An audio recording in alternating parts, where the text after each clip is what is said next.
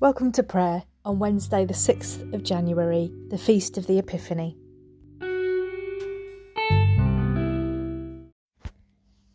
This podcast follows the Time to Pray app from the Church of England, which you can download from the App Store. You might like to do that if you regularly listen to this podcast so you can follow the words at home.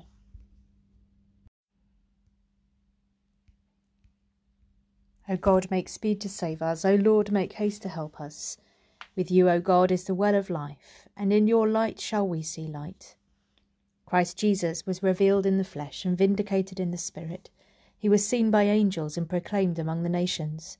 Believed in throughout the world, he was taken up in glory.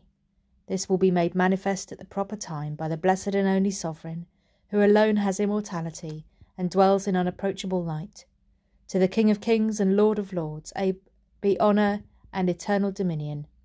Amen. Psalm 72 The kings of Tarshish and of the isles shall pay tribute. The kings of Sheba and Seba shall bring gifts. All kings shall fall down before him. All nations shall do him service. For he shall deliver the poor that cry out, the needy and those who have no helper.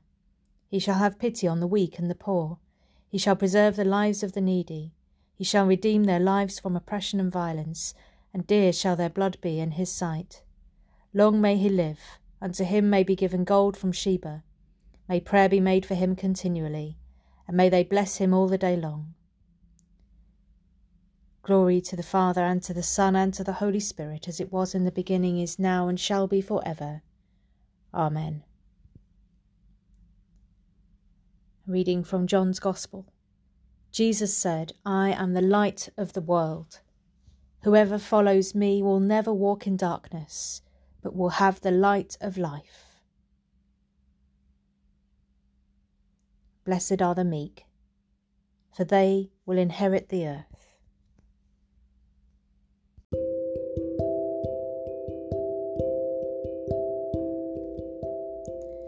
The festival of Epiphany is a festival of light. The word epiphany means revealing or showing, and we see the light of Christ.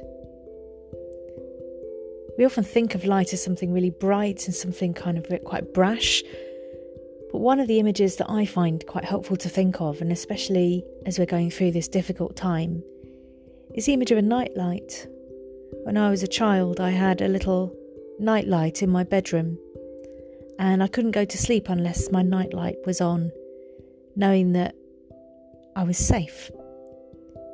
And I think that's one way to think of the light of Christ as being like a nightlight, offering that sense of comfort and protection. So, in our prayers today, let's pray that we can feel that presence of Christ with us as we travel through a difficult time.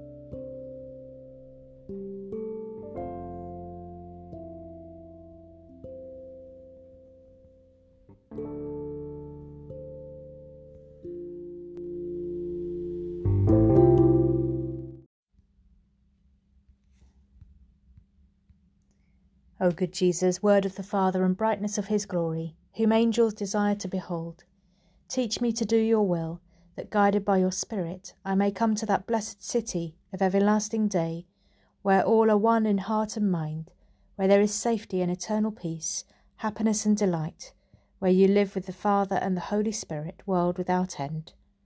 Amen. As our Saviour taught us, so we pray. Our Father, who art in heaven, hallowed be thy name. Thy kingdom come, thy will be done, on earth as it is in heaven. Give us this day our daily bread, and forgive us our trespasses, as we forgive those who trespass against us. And lead us not into temptation, but deliver us from evil. For thine is the kingdom, the power, and the glory, for ever and ever. Amen. May the light of Christ our Lord shine in all our hearts. Amen.